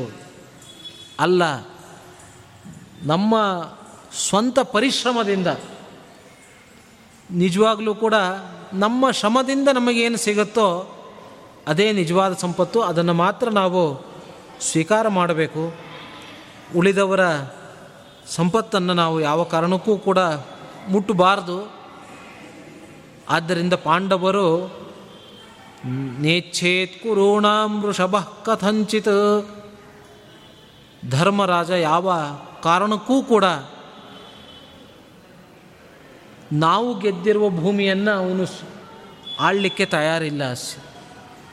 ಖಂಡಿತವಾಗಿಯೂ ಕೂಡ ಸಿಂಹಾಸನದಲ್ಲಿ ಕೂಡಲ್ಲ. ನಾವು ಯಾರೋ ಮೂರನೇವರು ಅಂತ ಅಲ್ಲ, ಆದರೆ ಅದು ಶ್ರೇಷ್ಠವಾದ ಕ್ಷಾತ್ರ ಧರ್ಮ ಅಲ್ಲ, ಕ್ಷತ್ರಿಯರ ಧರ್ಮ ಅಲ್ಲ. ಕ್ಷತ್ರಿಯರ ಧರ್ಮ ಅಂತಂದರೆ ತಮ್ಮ ಪರಾಕ್ರಮದಿಂದಲೇ ಧರ್ಮ ಮಾರ್ಗದಲ್ಲಿ ಗೆಲ್ಲಬೇಕು. ಒಂದು ಯುದ್ಧ ಅಂತಂದರೆ ಅದರಲ್ಲೂ ಕೂಡ ಅನೇಕ ನೀತಿ ನಿಯಮಗಳಿದೆ. ಯಾರಲ್ಲಿ ಆಯುಧಗಳಿರಲ್ವೋ ಅವ್ರ ಮೇಲೆ ಆಕ್ರಮಣವನ್ನು ಮಾಡಬಾರದು. ಸೂರ್ಯಾಸ್ತದ ನಂತರ ಆಕ್ರಮಣವನ್ನು ಮಾಡಬಾರದು. ಕತ್ತಲಿನಲ್ಲಿ ಆಕ್ರಮಣ ಮಾಡಬಾರದು. ಹಿಂದಿನಿಂದ ಹೋಗಿ ಅವರಿಗೆ ಖಡ್ಗದಿಂದ ಅವರನ್ನು ಸಂಹಾರ ಮಾಡ್ತಕ್ಕಂಥದ್ದು ಇದು ಅಧರ್ಮ. ಯುದ್ಧವನ್ನು ಮಾಡ್ತಕ್ಕಂತಹ ಕ್ಷತ್ರಿಯರಿಗೂ ಕೂಡ ಅನೇಕ ನಿಯಮಗಳಿತ್ತು. ಆ ಕಾರಣದಿಂದನೇ ಮುಂದೆ ಕೊನೆಯಲ್ಲಿ ದುರ್ಯೋಧನ ಭೀಮಸೇನ ದೇವರಿಗೆ ಯುದ್ಧ ನಡೆಯುತ್ತೆ. ಆ ಸಂದರ್ಭದಲ್ಲಿ ದುರ್ಯೋಧನ ಉಲ್ಟಾ ನಿಂತುಕೊಳ್ತಾನೆ. ಯಾಕೆ ಅಂತಂದರೆ ಸೊಂಟದ ಕೆಳಭಾಗಕ್ಕೆ ಹೊಡಿಬಾರ್ದು ಅಂತ ಒಂದು ಯುದ್ಧದ ನಿಯಮ. ಈಗಿನ ಕಾಲ ಯಾವುದಾದ್ರೂ ಒಂದು ತಂತ್ರದಿಂದ ಶತ್ರುಗಳನ್ನು ಸೋಲಿಸಿಬಿಟ್ರಾಯಿತು. ಎಷ್ಟಾದರೂ ಮೋಸ ಮಾಡಿದರೂ ಸರಿ, ಶತ್ರುಗಳನ್ನು ಗೆಲ್ಲೋದು ಇವತ್ತಿನ ದಿವಸ ಮುಖ್ಯ. ಆದರೆ ಹಿಂದೆ ಹಾಗಿರಲಿಲ್ಲ. ಧರ್ಮ ಮಾರ್ಗದಿಂದ ಗೆಲ್ಲಬೇಕು. ಅದಕ್ಕೇನು ನೀತಿ ನಿಯಮಗಳಂತಿದೆ, ಆ ರೀತಿಯಾಗೇ ಗೆಲ್ಲಬೇಕು. ಸೊಂಟದ ಕೆಳಭಾಗಕ್ಕೆ ಹೊಡೆಯುವಂತೆ ಇಲ್ಲ. ಅವನಿಗೆ ವರ ಇತ್ತು. ಮೇಲಿನ ಯಾವ ಭಾಗಕ್ಕೆ ಎಷ್ಟೇ ಏಟು ಬಿದ್ದರೂ ಕೂಡ ಅದರಿಂದ ಸಾಯುವವನಲ್ಲ ದುರ್ಯೋಧನ. ತೊಡೆಯ ಸಂಧಿಯಲ್ಲಿ ಏಟು ಬಿದ್ದರೆ ಮಾತ್ರ ಅವನ ಮರಣ ಅಂತ ಅವನಿಗೆ ವರ. ಅವನೇನು ಮಾಡ್ದ? ಉಲ್ಟಾ ನಿಂತ್ಕೊಂಡ್ಬಿಟ್ಟ ಅವನು. ಅಲ್ಲಿ ಹೊಡಿಬೇಕು, ಹೊಡೆದಾಗಲೇ ಅವನಿಗೆ ಮರಣ. ಆದರೆ ಅದು ಕೆಳಭಾಗ ಆಗುತ್ತೆ, ದೇಹದ ಕೆಳಭಾಗ ಆಗುತ್ತೆ ಆದ್ದರಿಂದ ಹೊಡೆಯುವಂತೆ ಇಲ್ಲ ಅಂತ. ಹೀಗೆ ಯುದ್ಧದ ನಿಯಮಗಳಿರುತ್ತೆ. ಮುಂದೆ ಭೀಮ ಧರ್ಮ ಮಾರ್ಗದಿಂದನೇ ಅವನ ಸಂಹಾರ ಮಾಡ್ತಾನೆ. ಆ ನಿಯಮಗಳ ದೃಷ್ಟಿಯಿಂದ ನಾನು ಹೇಳಿದೆ, ಪಾಂಡವರು ತಮ್ಮ ಬಾಹುಪರಾಕ್ರಮದಿಂದಲೇ ಗೆದ್ದ ಭೂಮಿಯನ್ನು ಆಳ್ತಾರೆ ವಿನಃ, ನಮ್ಮ ಪರಾಕ್ರಮದಿಂದ ಗೆದ್ದ ಭೂಮಿಯನ್ನು ಆಳುವವರಲ್ಲ. ನಹೇಷ ಕಾಮಾನ್ನ ಭಯಾನ್ನ ಲೋಭಾತ್, ಯುಧಿಷ್ಠಿರೋ ಜಾತು ಜಹ ಜಹ್ಯಾತ್ ಸ್ವಧರ್ಮಂ. ಯುಧಿಷ್ಠಿರ ಅಂದರೆ ಧರ್ಮರಾಜ, ಧರ್ಮನ ಮಗ. ಯಾವತ್ತೂ ಕೂಡ ಅಧರ್ಮವನ್ನು ಮಾಡಿದವನಲ್ಲ. ಯಾವುದೇ ಆಸೆಗೆ ಒಳಪಟ್ಟು ಧರ್ಮವನ್ನು ಬಿಟ್ಟುವವನಲ್ಲ ಭಯದಿಂದ ಧರ್ಮವನ್ನು ಬಿಟ್ಟಿಲ್ಲ. ನಾವಾದರೆ ಏನೋ ಒಂದು ಸ್ವಲ್ಪ ಭಯ ಉಂಟಾದರೆ ಆ ಧರ್ಮವನ್ನು ಬಿಟ್ಟು ಬಿಡ್ತೇವೆ ಯಾರೇನು ಮಾಡ್ತಾರೋ ಏನಾಗತ್ತೋ ಅಂತ. ನ ಲೋಭಾತ್. ಲೋಭದಿಂದಾಗಲಿ ವಿಧಿಷ್ಠಿರೋ ಜಾತು ಜಹ್ಯಾತ್ ಸ್ವಧರ್ಮಂ. ತನ್ನ ಧರ್ಮವನ್ನು, ಕ್ಷಾತ್ರ ಧರ್ಮವನ್ನು ಯಾವ ಕಾರಣಕ್ಕೂ ಕೂಡ ಧರ್ಮರಾಜ ಬಿಟ್ಟವನಲ್ಲ. ಹಾಗೆಯೇ ಭೀಮಾರ್ಜುನೌ ಚಾತಿ ರಥೋ ಯಯೌ ಚ ಯಮೌ ಚ ಯಥೈವ ಕೃಷ್ಣ ದ್ರುಪದಾತ್ಮಜೇಯಂ ಹಾಗೆಯೇ ಭೀಮಸೇನ ದೇವರು ಇನ್ನೂ ಅಗ್ರಗಣ್ಯರು. ಎಂದಿಗೂ ಕೂಡ ಅಧರ್ಮವನ್ನು ಮಾಡಿಯೇ ಇಲ್ಲ, ಮಾಡಲಿಕ್ಕೆ ಸಾಧ್ಯವೂ ಇಲ್ಲ. ಭೀಮ, ಅರ್ಜುನ, ಮಹಾರಥಿಕರು. ಹಾಗೆಯೇ ನಕುಲ ಸಹದೇವರೂ ಕೂಡ ಅಷ್ಟೇ ಧರ್ಮಿಷ್ಠರು. ಯಥೈವ ಕೃಷ್ಣ ದೃಪದಾತ್ಮಜೇಯಂ ಹಾಗೆಯೇ ದೃಪದನ ಮಗಳಾಗಿರ್ತಕ್ಕಂತಹ ದ್ರೌಪದಿ, ಅವಳು ಕೂಡ ಧರ್ಮವನ್ನು ಬಿಟ್ಟು ನಿಂತಿಲ್ಲ. ಕಾಡಿಗೆ ಬಂದಿದ್ದೇ ಸಾಕ್ಷಿ. ಅರಮನೆಯಲ್ಲಿ ಇರಬೇಕಾದವಳು, ಗಂಡಂದ್ರೆ ಎಲ್ಲಿರ್ತಾರೋ, ಗಂಡ ಎಲ್ಲಿರ್ತಾನೋ ಅಲ್ಲೇ ನಾನು ಇರ್ತೇನೆ ಅಂತ ಅವಳು ಕೂಡ ವನವಾಸಕ್ಕೆ ಬಂದಿದ್ದಾಳೆ. ಹೀಗೆ ಎಲ್ಲರೂ ಕೂಡ ದೊಡ್ಡ ದೊಡ್ಡ ಧರ್ಮಶಾಲಿಗಳೇ. ಉಭೌ ಹಿ ಯುದ್ಧೇ ಪ್ರತಿಮೌ ಪೃಥಿವ್ಯಾಂ, ರುಕೋದರಶ್ಚೈವ ಧನಂಜಯಶ್ಚ. ಭೀಮ, ಅರ್ಜುನ ಇವರಿಬ್ಬರೂ ಕೂಡ ಯುದ್ಧದಲ್ಲಿ ನಿಂತರೆ ಇವರನ್ನು ಎದುರಿಸಲಿಕ್ಕೆ ಯಾರಿಗೂ ಸಾಧ್ಯ ಇಲ್ಲ. ಅಪ್ರತಿಮರು. ಇವರ ಮುಂದೆ ಯಾವ ಶತ್ರುಗಳೂ ಕೂಡ ಉಳಿಲಿಕ್ಕೆ ಸಾಧ್ಯ ಇಲ್ಲ, ಬದುಕಲಿಕ್ಕೆ ಸಾಧ್ಯ ಇಲ್ಲ. ಆದ್ದರಿಂದ ಯುಧಿಷ್ಠಿರನಿಗೆ ನಮ್ಮ ಸಹಾಯ ಬೇಕಾಗಿಲ್ಲ. ಸ್ವತಃ ಪಂಚಪಾಂಡವರೇ ಅತ್ಯಂತ ಶೂರರಾಗಿದ್ದಾರೆ, ವೀರರಾಗಿದ್ದಾರೆ. ಆದ್ದರಿಂದ ಯುಧಿಷ್ಠಿರನೇ ಯುದ್ಧವನ್ನು ಮಾಡ್ತಾನೆ. ಅವರೇ ತಮ್ಮ ಭುಜ ಪರಾಕ್ರಮದಿಂದ ಯುದ್ಧದಲ್ಲಿ ಗೆಲ್ತಾರೆ. ಕಾಲ ಒಂದು ಸ್ವಲ್ಪ ಪಕ್ವ ಆಗಬೇಕಷ್ಟೆ. ಕೃಷ್ಣ ಹೇಳ್ತಾ ಇರೋದು, ಇನ್ನೂ ದುರ್ಯೋಧನಾದಿಗಳ ಸಾಧನೆ ಬಾಕಿ ಇದೆ. ಪಾಪಿಗಳು, ಅವರ ಸಾಧನೆ ಇನ್ನೂ ಬಾಕಿ ಇದೆ. ಇನ್ನೂ ಅವರ ಪಾಪದ ಕೊಡ ತುಂಬಿಲ್ಲ. ಅದು ತುಂಬ್ತಾ ಇದ್ದಂತೆ ಯುದ್ಧ ಪ್ರಾರಂಭವಾಗತ್ತೆ ಅಂತ ಕೃಷ್ಣ ಹೇಳ್ತಕ್ಕಂತಹ ಮಾತಿದು. ಮುಂದೆ ದೃಪದ ಅವರೂ ಕೂಡ ಯುದ್ಧವನ್ನು ಮಾಡಲಿಕ್ಕೆ ಬರ್ತಾರೆ. ಖಂಡಿತವಾಗಿಯೂ ಕೂಡ ದುರ್ಯೋಧನ ದುರ್ಯೋಧನಸ್ತ್ಯಕ್ಷತಿ. ಜೀವಲೋಕಂ. ಆ ದುರ್ಯೋಧನ ಭೂಮಿಯಿಂದ ಯಮಲೋಕಕ್ಕೆ ಸದ್ಯದಲ್ಲೇ ಹೋಗ್ತಾನೆ. ಆ ಕಾಲ ಸದ್ಯದಲ್ಲಿಯೇ ಬರುತ್ತೆ ಅಂತ ಕೃಷ್ಣ ಹೇಳ್ತಕ್ಕಂಥದ್ದು. ಇದು ಕೇವಲ ದುರ್ಯೋಧನನ ಕಾಲ ಮಾತ್ರ ಅಲ್ಲ. ಇದನ್ನು ಯೋಚನೆ ಮಾಡ್ತಾ ಇದ್ದರೆ ಅಧರ್ಮ ಆರಂಭದಲ್ಲಿ ವಿಜೃಂಭಣೆ ಮಾಡಿದರೂ ಕೂಡ ಕೊನೆಯಲ್ಲಿ ಜಯಗಳಿಸ್ತಕ್ಕಂಥದ್ದು ಧರ್ಮ, ಯುಧಿಷ್ಠಿರ. ಹಾಗೆ ನಮ್ಮ ಜೀವನದಲ್ಲೂ ಕೂಡ ಅನೇಕ ಅಧರ್ಮಗಳನ್ನು ನಾವು ಮಾಡ್ತಾ ಇರ್ತೀವಿ. ಯಾರಿಗೂ ಗೊತ್ತಿಲ್ಲ, ಸದ್ಯ ಯಾರೂ ನೋಡಲಿಲ್ಲ, ನಾನು ಮೋಸ ಮಾಡಿದ್ದು ಯಾರಿಗೂ ಗೊತ್ತಾಗಿಲ್ಲ ಅಂತ ಒಳ ಒಳಗೆ ಖುಷಿಯನ್ನು ಪಡ್ತಾ ಕೆಟ್ಟ ಜಿ ಬದುಕನ್ನು ಮಾಡ್ತೇವೆ. ಆದರೆ ಕೊನೆಯಲ್ಲಿ ನಾವು ಏನೇನು ಮಾಡ್ತೇವೋ ಅದಕ್ಕೆಲ್ಲ ಬಡ್ಡಿ ಸಮೇತವಾಗಿ ಅದರ ಹೊಣೆ ನಮ್ಮದೇ ಹೊಣೆಗಾರಿಕೆ ನಮ್ಮದೇ ನೋಡಿ, ಇದ್ದಕ್ಕಿದ್ದಾಗ ಯಾವುದೋ ರೋಗ ಬರುತ್ತೆ. ಯಾಕೆ ಬರುತ್ತೆ ರೋಗ? ನಾವೇನೋ ಹೇಳ್ತೇವೆ, ಕೊರೋನಾ ಅವರಿಗಿತ್ತು ನಮ್ಮ ಎದುರುಗಡೆ ಬಂದರೂ, ಉಸಿರಾಡಿದರು, ನಮಗೆ ಬಂತು ಅಂತ. ಆದರೆ ರೋಗಗಳು ಬರೋದು ಯಾಕೆ? ನಾವು ಏನೇನು ಪಾಪ ಕೆಲಸಗಳನ್ನು ಮಾಡಿದ್ದೇವೋ ಆ ಪಾಪ ಕರ್ಮಗಳೇ ವ್ಯಾಧಿರೂಪೇಣ ಬಾಧತೆ ಅಂತ. ಪೂರ್ವ ಜನ್ಮ ಕೃತಂ ಪಾಪಂ ವ್ಯಾಧಿರೂಪೇಣ ಬಾಧತೆ.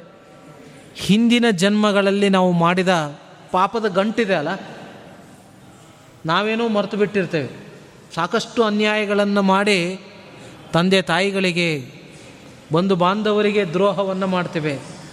ನಮ್ಮ ಆಚಾರ ವಿಚಾರ ಎಲ್ಲ ಬಿಟ್ಟು ಬಿಡ್ತೇವೆ ಯಾರು ಏನು ನೋಡ್ತಾ ಇಲ್ಲ. ತಿಂದ್ರಾಯ್ತು ಅದು ತಿಂದ್ರಾಯ್ತು ಇದು ತಿಂದ್ರಾಯ್ತು ಅಂತ ಅಭಕ್ಷ್ಯಗಳನ್ನೆಲ್ಲ ತಿಂತೇವೆ. ಬ್ರಾಹ್ಮಣರಾಗಿ ನಮ್ಮ ಕರ್ತವ್ಯಗಳನ್ನು ಮರಿತೇವೆ. ಸಂಧ್ಯಾ ವಂದನೆಯನ್ನು ಬಿಟ್ಟು ಬಿಡ್ತೇವೆ ನಾಮ ದೊಡ್ಡದಾಗಿರತ್ತೆ. ಜನ ಮರ್ಯಾದೆ ಕೊಡ್ತಾರೆ. ಜನರಿಗೇನು ಗೊತ್ತಾಗತ್ತೆ? ಸಂಧ್ಯಾ ವಂದನೆ ಮಾಡಿದ್ನೋ ಇಲ್ವೋ ಜಪ ಪೂಜೆ ಎಲ್ಲ ಮಾಡಿದ್ನೋ ಇಲ್ವೋ ಅಂತ. ಸುಳ್ಳನ್ನು ನಾವು ಆಡ್ತೇವೆ, ಜನರಿಗೆ ವಂಚನೆ ಮಾಡ್ತೇವೆ. ಹೀಗೆ ನಿರಂತರ ವಂಚನೆಯಿಂದ ನಾವು ಬದುಕ್ತೇವೆ. ವಂಚನೆ ಅನ್ನೋದು ಆತ್ಮವಂಚನೆಯೂ ವಂಚನೆ, ಪರರಿಗೆ ವಂಚನೆ ಮಾಡದೆ ಹೋದರೂ ಕೂಡ ಆತ್ಮವಂಚನೆ ಅದು ನಿರಂತರವಾಗಿ ನಡೀತಾನೇ ಇರುತ್ತೆ. ನಮಗೆ ವಿಹಿತವಲ್ಲದ ಕರ್ಮಗಳನ್ನು ನಾವು ಮಾಡ್ತಾ ಹೋದರೆ ಅದೇ ದೊಡ್ಡ ವಂಚನೆ. ಕೃಷ್ಣ ಅರ್ಜುನನಿಗೆ ಹೇಳೋದು ಇದೇ ಮಾತು. ಮುಂದೆ ಯುದ್ಧದ ಸಂದರ್ಭದಲ್ಲಿ ಅರ್ಜುನ ಹೇಳ್ತಾನೆ, ನನಗೆ ಯುದ್ಧ ಮಾಡಲಿಕ್ಕೆ ಸಾಧ್ಯ ಇಲ್ಲ. ಎಲ್ಲರೂ ನನ್ನ ಬಂಧುಗಳು, ನನ್ನ ಗುರುಗಳು, ಪಿತಾಮಹ, ಎದುರುಗಡೆ ದ್ರೋಣಾಚಾರ್ಯರು, ಗುರುಗಳು, ಭೀಷ್ಮಾಚಾರ್ಯರು, ಪಿತಾಮಹ, ಎಲ್ಲ ಬಂಧು ಬಾಂಧವರು, ಇವ್ರ ಜೊತೆ ನಾನು ಯುದ್ಧ ಹೇಗೆ ಮಾಡಲಿ? ಇವ್ರ ಜೊತೆ ಯುದ್ಧ ಮಾಡಿ, ಇವರನ್ನು ಸಂಹಾರ ಮಾಡಿ, ಆ ಸಿಂಹಾಸನದಲ್ಲಿ ಕೂಡೋದು ಹೇಗೆ? ರಕ್ತ ಸಿಕ್ತವಾದ ಭೂಮಿಯನ್ನು ಆಳೋದು ಹೇಗೆ? ನನಗೆ ಈ ಯುದ್ಧವೇ ಬೇಡ. ನಾನು ಎಲ್ಲ ಬಿಟ್ಟು ಕಾಡಿಗೆ ಹೋಗಿ ತಪಸ್ಸನ್ನು ಮಾಡ್ಕೊಂಡು ಕೂತು ಬಿಡ್ತೇನೆ ಅಂತ ಅರ್ಜುನ ಕೃಷ್ಣನಲ್ಲಿ ಹೇಳಿದಾಗ, ಕೃಷ್ಣ ಹೇಳ್ತಾನೆ, ನೀನು ಕ್ಷತ್ರಿಯ. ಬ್ರಾಹ್ಮಣನಾಗಿದ್ದರೆ ಈ ಕೆಲಸ ಮಾಡ್ಬೋದಿತ್ತು ಆದರೆ ನೀನು ಕ್ಷತ್ರಿಯ. ಕ್ಷತ್ರಿಯ ಅಂದರೆ ಎಲ್ಲಿ ಅಧರ್ಮ ಇರುತ್ತೋ, ಎಲ್ಲಿ ಭಗವದ್ವೇಷಗಳು ಇರ್ತಾರೋ, ಅವರ ಸಂಹಾರ ಮಾಡ್ತಕ್ಕಂಥದ್ದು ಕ್ಷತ್ರಿಯರ ಕರ್ತವ್ಯ. ಯುದ್ಧ ಅನ್ನೋದು ಬಹಳ ಪುಣ್ಯಜೀವರಿಗೆ ಮಾತ್ರ ಬರ್ತಕ್ಕಂಥದ್ದು. ಧರ್ಮದ ಯುದ್ಧ. ಅದು ಬಹಳ ಪುಣ್ಯ ಮಾಡಿದರೆ ಮಾತ್ರ ಅಂಥ ಅವಕಾಶ ಸಿಗೋದು. ನಿನಗೆ ಪೂರ್ವ ಜನ್ಮದ ಪುಣ್ಯದಿಂದ ದೊಡ್ಡ ಅವಕಾಶ ಸಿಕ್ಕಿದೆ. ಯುದ್ಧದಲ್ಲಿ ನೀನು ನಿಗ್ರಹ ಮಾಡಬೇಕು. ಭಗವದ್ವೇಷಗಳನ್ನು ನಿಗ್ರಹ ಮಾಡಬೇಕು.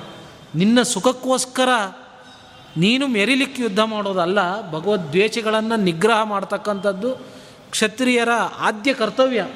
ಅದಕ್ಕಾಗಿ ಯುದ್ಧ ಮಾಡು. ಅದು ನಿನ್ನ ಧರ್ಮ ಅಂತ ಹೇಳ್ತಾನೆ. ಹೀಗೆ ಒಂದೊಂದು ವರ್ಗಕ್ಕೂ ಕೂಡ ಒಂದೊಂದು ಧರ್ಮ ಇದೆ. ಬ್ರಾಹ್ಮಣರ ಕರ್ತವ್ಯಗಳು, ಕ್ಷತ್ರಿಯರ ಕರ್ತವ್ಯ, ವೈಶ್ಯರ ಕರ್ತವ್ಯಗಳು ಅಂತ ಇದೆ. ನಮ್ಮ ನಮ್ಮ ಕರ್ತವ್ಯಗಳನ್ನು ನಾವು ಮಾಡದೆ ಹೋದರೆ ಅದೇ ದೊಡ್ಡ ಅಧರ್ಮ. ನಾವೇ ನಮ್ಮ ಜೀವನವನ್ನು ವಿಮರ್ಶೆ ಮಾಡಿಕೊಳ್ಬೇಕು. ಎಷ್ಟರ ಮಟ್ಟಿಗೆ ನಾವು ಬ್ರಾಹ್ಮಣರಾಗಿ, ಬ್ರಾಹ್ಮಣನು ಬ್ರಾಹ್ಮಣನಾಗಿ, ಕ್ಷತ್ರಿಯ ಕ್ಷತ್ರಿಯನಾಗಿದ್ದಾನೆ, ಎಷ್ಟರ ಮಟ್ಟಿಗೆ ನಾವು ಧರ್ಮಶೀಲರಾಗಿದ್ದೇವೆ ಅನ್ನೋದನ್ನು ವಿಚಾರ ಮಾಡಬೇಕು. ನಮಗೆ ವಿಹಿತವಲ್ಲದ ಕರ್ಮವನ್ನು ನಾವು ಮಾಡಿದರೆ ಅದು ಅಧರ್ಮನೇ. ಅಧರ್ಮ ಅಂತಂದರೆ ಅದು ದುರ್ಯೋಧನನ ಪ್ರತೀಕ. ಆದ್ದರಿಂದ ದುರ್ಯೋಧನಸ್ತ್ಯಕ್ಷತಿ ಜೀವಲೋಕಂ ಅಧರ್ಮ. ಅದು ಇವತ್ತಲ್ಲ, ನಾಳೆ ಅದು ಕೊನೆ ಇದ್ದೇ ಇರುತ್ತೆ. ಅದು ನಾಶ ಆಗಲೇಬೇಕು. ಅದೇ ಜಗತ್ತಿನ ವ್ಯವಸ್ಥೆ. ಮಹಾಭಾರತದ ಯುದ್ಧ ಅಂದರೆ ಇದೆ. ಐದು ಸಾವಿರ ವರ್ಷಗಳ ಕಾಲ, ಕಾಲದ ಹಿಂದೆ ನಡೆದಂಥದ್ದು. ಆದರೆ ಇವತ್ತಿಗೂ ಕೂಡ ಧರ್ಮ ಅಧರ್ಮಗಳ ಯುದ್ಧ ನಡೀತಾನೇ ಇದೆ. ಕಣ್ಣಿಗೆ ಕಾಣುವಂತೆ ಲಕ್ಷ ಲಕ್ಷ ಸೈನಿಕರು, ಆಯುಧಗಳು ಅದೆಲ್ಲ ಇಲ್ಲ. ಆದರೆ ಪಾಂಡವರು ಕೌರವರ ಯುದ್ಧ ಅನ್ನೋದು ನಡೀತಾನೇ ಇದೆ. ಅದು ಪ್ರತಿಯೊಬ್ಬ ಮನುಷ್ಯನಲ್ಲಿಯೂ ಕೂಡ ನಡೀತಾ ಇರುತ್ತೆ. ಧರ್ಮ ಅಧರ್ಮಗಳಿಗೆ ನಡೀತಕ್ಕಂತಹ ಯುದ್ಧವೇ ಮಹಾಭಾರತ, ಅದು ದಿನನಿತ್ಯ ನಡೆಯುತ್ತೆ. ಇವತ್ತಿನ ದಿವಸ ಬಾಹ್ಯ ಪ್ರಪಂಚ, ಬಹಳ ಮೋಹವಾದಂತಹ ಪ್ರಪಂಚ, ಅದನ್ನು ನೋಡಿ ನಮ್ಮ ಕರ್ತವ್ಯಗಳನ್ನೆಲ್ಲ ನಾವು ಬಿಟ್ಟು ಬಿಡ್ತೇವಲ್ಲ. ಅದು ಅಧರ್ಮದ ಜಯ, ದುರ್ಯೋಧನನ ಜಯ ಅದು. ಬೆಳಿಗ್ಗೆ ಹೊತ್ತು ಸಕಾಲಕ್ಕೆದ್ದು ಶುಚಿಯಾಗಿ ಸ್ನಾನವನ್ನು ಮಾಡಿ ಸಂಧ್ಯಾ ವಂದನೆ ಮಾಡಿದರೆ ಅದು ಧರ್ಮದ ಜಯ. ಆದರೆ ಆ ಬಾಹ್ಯ ಲೋಕದ ಆಕರ್ಷಣೆಗೆ ಒಳಗಾಗಿ ಧರ್ಮವನ್ನು ನಾವು ಬಿಟ್ಟು ಬಿಟ್ಟರೆ ಅದು ಅಧರ್ಮದ ಜಯ ಆಗತ್ತೆ. ಅಧರ್ಮಕ್ಕೆ ಜಯವನ್ನು ನಾವೇ ತಂದುಕೊಡೋದು. ಬೇರೆ ಯಾರೂ ಅಲ್ಲ. ನಮ್ಮ ಕರ್ತವ್ಯಗಳನ್ನು ಮರೆಯೋದೇ ಅಧರ್ಮದ ಜಯ. ದುರ್ಯೋಧನನ ವಿಜೃಂಭಣೆ. ಅದನ್ನು ನಾವು ಮಾಡಿದರೆ ಭೀಮಸೇನ ದುರ್ಯೋಧನನ್ನು ಕೊಂದ. ಅದೇ ಭೀಮಸೇನನೇ ನಮ್ಮನ್ನು ಕೊಲ್ತಾನೆ. ಭೀಮಸೇನ ಅಂದರೆ ಪ್ರಾಣದೇವರು, ವಾಯುದೇವರು. ಆ ವಾಯುದೇವರು ನಮ್ಮನ್ನು ಕೊಲ್ಲಿಕ್ಕೆ ಆಯುಧ ಹಿಡ್ಕೊಂಡು ಬರಬೇಕಾಗಿಲ್ಲ. ಸುಮ್ಮನೆ ಹೊರಗೆ ಹೋದರೆ ಸಾಕು. ಇಷ್ಟರ ತನಕ ಚೆನ್ನಾಗಿ ಕೈಕಾಲುಗಳನ್ನು ಆಡಿಸ್ಕೊಂಡಿರ್ತೇವೆ. ಮರುಕ್ಷಣದಲ್ಲಿ ಯಾವ ಚೇಷ್ಟೆಯೂ ಶರೀರದಲ್ಲಿರಲ್ಲ. ನಾವೇ ಮಾತನಾಡ್ಕೊಳ್ತೇವೆ, ಅಯ್ಯೋ, ನಿನ್ನೆ ತನಕ ಗಟ್ಟಿಮುಟ್ಟಿ ಚೆನ್ನಾಗಿದ್ರು, ಏನಾಯಿತೋ ಏನೋ, ಹೋಗೇ ಬಿಟ್ರು ಅಂತೆ. ಯಾಕೆ ಹೋಗಿ ಬಿಡ್ತಾರೆ? ಪ್ರಾಣದೇವರು ಹೋದರೆ ಅವರು ಹೋಗ್ತಾರೆ ಅಷ್ಟೇ. ಪ್ರಾಣದೇವರು ಯಾಕೆ ಹೋಗ್ತಾರೆ? ಅಧರ್ಮದ ವಿಜೃಂಭಣೆ ಆದರೆ ಪ್ರಾಣದೇವರು ಹೋಗ್ತಾರೆ ಅಷ್ಟೇ. ಭೀಮ ದುರ್ಯೋಧನನನ್ನು ಕೊಂದ ಅಂತಂದರೆ ಇದೇ ಅರ್ಥ.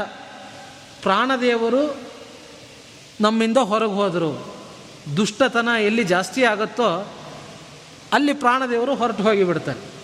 ತುಂಬ ಪಾಪ ಇದ್ದರೆ ರೋಗ ರುಜಿನಕ್ಕೆ ತುತ್ತಾಗಿ. ತಿಂಗಳುಗಟ್ಟಲೆ ಐ ಸಿ ಯು ವೆಂಟಿಲೇಟ್ರಲ್ಲಿ ಬಿದ್ದುಕೊಂಡು ಇರೋ ದುಡ್ಡೆಲ್ಲ ಕಳ್ಕೊಂಡು ಒದ್ದಾಡಿಕೊಂಡು ದೇಹ ಬಿಡಬೇಕಾಗತ್ತೆ. ಆದ್ದರಿಂದನೇ ದುರ್ಯೋಧನ ಮೊದಲು ವಿಜೃಂಭಿಸ್ತಾ ಇದ್ದಾನೆ. ಸಿಂಹಾಸನದಲ್ಲಿ ಕುಳಿತುಕೊಂಡು ರಾಜ್ಯಭಾರ ಮಾಡ್ತಾ ಇದ್ದಾನೆ ಅಂದರೆ ದೊಡ್ಡದಲ್ಲ. ಅಂತ್ಯ ಹೇಗಾಯಿತು ನೋಡಬೇಕಾಗತ್ತೆ. ಹೀಗೆ ಸಾಕಷ್ಟು ದುಡ್ಡನ್ನು ನಾವು ಸಂಪಾದನೆ ಮಾಡಬಹುದು. ಸಂಧ್ಯಾ ವಂದನೆ, ದೇವರ ಪೂಜೆ, ಎಲ್ಲ ಧರ್ಮಗಳನ್ನು ಬಿಟ್ಟು ದುಡ್ಡು ಸಂಪಾದನೆ ಮಾಡ್ತೇವೆ. ಅದೇ ನಮ್ಮ ಪ್ರಯತ್ನ, ಹೋರಾಟ ನಮ್ಮದು ಅದೇ. ಸಂಧ್ಯಾ ವಂದನೆ ಮಾಡಲಿಕ್ಕೆ ನಮಗೆ ಸಮಯ ಸಾಕಾಗಲ್ಲ. ಏನು ಹೇಳ್ತೇವೆ ಕಾರಣ? ಅಯ್ಯೋ, ಬೇಗ ಆಫೀಸ್ ತಲುಪಬೇಕು. ಇಲ್ಲದೆ ಹೋದರೆ ಅಲ್ಲಿ ರಜೆ ಅಂತ ಪರಿಗಣನೆ ಆಗತ್ತೆ, ಬೇಗ ಹೋಗಬೇಕು. ಜಾಸ್ತಿ ಸಂಧ್ಯಾ ವಂದನೆ ಮಾಡಲಿಕ್ಕಾಗಲ್ಲ ರೀ. ವಾರಕ್ಕೊಂದು ಸಲ ದೇವ್ರ ಪೂಜೆ ಮಾಡಬಹುದಷ್ಟೇ ಅಥವಾ ಸಂಧ್ಯಾ ವಂದನೆ ಮಾಡ್ಬೋದಷ್ಟೇ. ಸ್ವಾರಸ್ಯ ಅಂದರೆ ಬೇರೆ ಉಳಿದ ಕೆಲಸಗಳಿಗೆ ಸಮಯ ಸಿಗತ್ತೆ. ಬೆಳಿಗ್ಗೆ ಎದ್ದು ಶೇವಿಂಗ್ ಮಾಡಿಕೊಂಡು ನೀಟಾಗಿ ಬ್ರೇಕ್ಫಾಸ್ಟ್ ಮಾಡಲಿಕ್ಕೆ ಎಲ್ಲದಕ್ಕೂ ಸಮಯ ಸಾಕಾಗತ್ತೆ. ಸಂಧ್ಯಾ ವಂದನೆಗೆ ಸಮಯ ಸಾಕಾಗಲ್ಲ. ಇದು ನಮ್ಮ ದುರಂತ. ನಾವು ಚೆನ್ನಾಗಿ ಕಾಣಬೇಕು ಅಂತ ಸಾಕಷ್ಟು ಅಲಂಕಾರ ಮಾಡ್ಕೊಳ್ತೇವೆ. ಅದಕ್ಕೆ ಸಮಯ ಇದೆ. ಸಂಧ್ಯಾ ವಂದನೆಗೆ ಸಮಯ ಇಲ್ಲ. ರಾತ್ರಿಯೂ ಸಾಯಂಕಾಲವೂ ಅದೇ ಹಣೆ ಬಾರ ಸಕಾಲಕ್ಕೆ ಬ್ರಾಹ್ಮಣರಾಗಿ ಮೂರು ಹೊತ್ತು ಸಂಧ್ಯಾ ವಂದನೆಯನ್ನೇ ಮಾಡಲ್ಲ. ಬರೀ ದುಡ್ಡು ದುಡ್ಡು ದುಡ್ಡು, ದುಡ್ಡಿನ ಹಿಂದೆ ನಾವು ಬೀಳ್ತೇವೆ. ದುಡ್ಡು ಸಂಪಾದನೆ ಮಾಡಬಾರ್ದು ಅಂತ ಶಾಸ್ತ್ರ ಹೇಳಲ್ಲ. ಧರ್ಮವನ್ನು ಬಿಟ್ಟು ದುಡ್ಡಿನ ಹಿಂದೆ ಬೀಳಬಾರ್ದು. ದುರ್ಯೋಧನ ಮಾಡಿದ್ದದೇ ಧರ್ಮವನ್ನು ಬಿಟ್ಟು ಪಾಂಡವರನ್ನು ಕಾಡಿಗೆ ದಬ್ಬಿ ಆಳ್ದ. ಹಾಗೆ ನಾವು ಕೂಡ ಧರ್ಮವನ್ನು ಬಿಟ್ಟು ಪಾಂಡವರನ್ನು ಬಿಟ್ಟು ಕೇವಲ ಸ್ವಾರ್ಥಕ್ಕಾಗಿ ಚೆನ್ನಾಗಿರಬೇಕು, ದುಡ್ಡು ನಮ್ಮ ರಕ್ಷಣೆಯನ್ನು ಮಾಡತ್ತೆ ಅನ್ನುವ ಭಾವನೆಯಿಂದ ದುಡ್ಡಿನ ಹಿಂದೆ ನಾವು ಬೀಳ್ತೇವೆ. ಅದಕ್ಕೆ ಏನಾಗತ್ತೆ ಅಂತಂದರೆ, ಪ್ರಾಣದೇವರು ಸರಿಯಾದ ವ್ಯವಸ್ಥೆಯನ್ನು ಮಾಡ್ತಾರೆ. ಕರೋನಾ ಅಂತ ರೋಗ ಬಂದುಬಿಟ್ಟಿದೆ ನೋಡಿ. ಇದೆಲ್ಲ ನಮ್ಮ ಪಾಪದಿಂದನೇ ಬಂದಿರತಕ್ಕಂತಹ ರೋಗ. ಯಾವ ಕ್ಷಣದಲ್ಲಿಯೂ ಯಾರಿಗೆ ಏನು ಬೇಕಾದರೂ ಆಗ್ಬೋದು. ಹಾಗಿದೆ ಇವತ್ತಿನ ಕಾಲ. ನೋಡಲಿಕ್ಕೆಲ್ಲ ಚೆನ್ನಾಗಿರ್ತಾರೆ. ಒಳಗಡೆ ಕ್ಯಾನ್ಸರ್ ಗಡ್ಡೆ ಬೆಳೀತಾ ಇರುತ್ತೆ. ವರ್ಷದಿಂದ ಬೆಳೀತಾ ಇರುತ್ತೆ ಗೊತ್ತಾಗಲ್ಲ. ಇದ್ದಕ್ಕಿದ್ದಾಗೆ ಸ್ಕ್ಯಾನ್ ಮಾಡಿದರೆ ಗೊತ್ತಾಗಿಬಿಡುತ್ತೆ. ಒಂದು ಸಲ ಅಂತ ರೋಗ ಬಂದರೆ ಅವನು ಎಷ್ಟು ವರ್ಷ ಒದ್ದಾಡಬೇಕು? ಅವನು ಕೂಡಿಟ್ಟ ದುಡ್ಡೆಲ್ಲ ಹೋಗಿಬಿಡತ್ತೆ. ಜೊತೆಗೆ ನೋವು. ಒಂದು ಕರೋನಾ ಬಂದರೆ ಎಷ್ಟು ತೊಂದರೆ ಆಗುತ್ತೆ ಅದನ್ನು ನಾವು ಯೋಚಿಸಬೇಕು. ಚೆನ್ನಾಗಿ ಉಸಿರಾಡಿಸ್ತಾ ಇರ್ತೇವೆ, ಹಾರಾಡ್ತಾ ಇರ್ತೇವೆ, ಬೇರೆಯವರನ್ನು ಬೈತೇವೆ, ಎಲ್ಲ ಮಾಡ್ತಾ ಇರ್ತೇವೆ. ಒಂದು ಸಲ ಬಂತು ಅಂತಂದರೆ ಹೋಗಿ ವೆಂಟಿಲೇಟ್ರ್ ಹಾಕೊಂಡು ಬೀಳಬೇಕಾಗತ್ತೆ. ಕೂಡಿಟ್ಟ ದುಡ್ಡೆಲ್ಲ ನಾಶ ಆಗಿಬಿಡತ್ತೆ. ಪ್ರಾಣದೇವರು ದುರ್ಯೋಧನನ್ನು ಸಂಹಾರ ಮಾಡಿದಂತೆ ನಮ್ಮ ಶರೀರದಿಂದ ಹೊರಟು ಹೋಗಿಬಿಡ್ತಾರೆ. ಇದು ಮಹಾಭಾರತದ ಕಥೆ ಇದು. ಎಲ್ಲಿ ಅಧರ್ಮ ವಿಜೃಂಭಣೆ ಆಗುತ್ತೋ, ಅಲ್ಲಿ ಸರಿಯಾದ ಪಾಠವನ್ನೇ ಕಲಿಸ್ತಾರೆ ಭೀಮಸೇನ ದೇವರು, ವಾಯುದೇವರು. ಇಷ್ಟೆಲ್ಲ ಕೃಷ್ಣ ಮಾತನಾಡಿದ ಮೇಲೆ ಯುಧಿಷ್ಠಿರ ಹೇಳ್ತಾನೆ ನತಚಿತ್ರಂ ಮಾಧವಯದ್ಬ್ರವೀಶಿ, ಸತ್ಯಂತು ಮೇ ರಕ್ಷಿತವ್ಯಂ ಚ, ರಾಜ್ಯಂ. ಕೃಷ್ಣ ನೀನು ಮಾತನಾಡ್ತಕ್ಕಂಥದ್ದೆಲ್ಲ ಸರಿಯಾಗೇ ಇದೆ. ರಾಜ್ಯವನ್ನು ರಕ್ಷಣೆ ಮಾಡಬೇಕು. ಸತ್ಯ ಮಾರ್ಗದಿಂದನೇ ನಾವು ಬದುಕಬೇಕು. ಸತ್ಯ ಅನ್ನೋದು ತುಂಬ ಮುಖ್ಯ ಜೀವನದಲ್ಲಿ. ಸತ್ಯ, ಧರ್ಮ ಇದನ್ನು ಮೀರಿ ಯಾರೂ ಕೂಡ ಇರಬಾರ್ದು.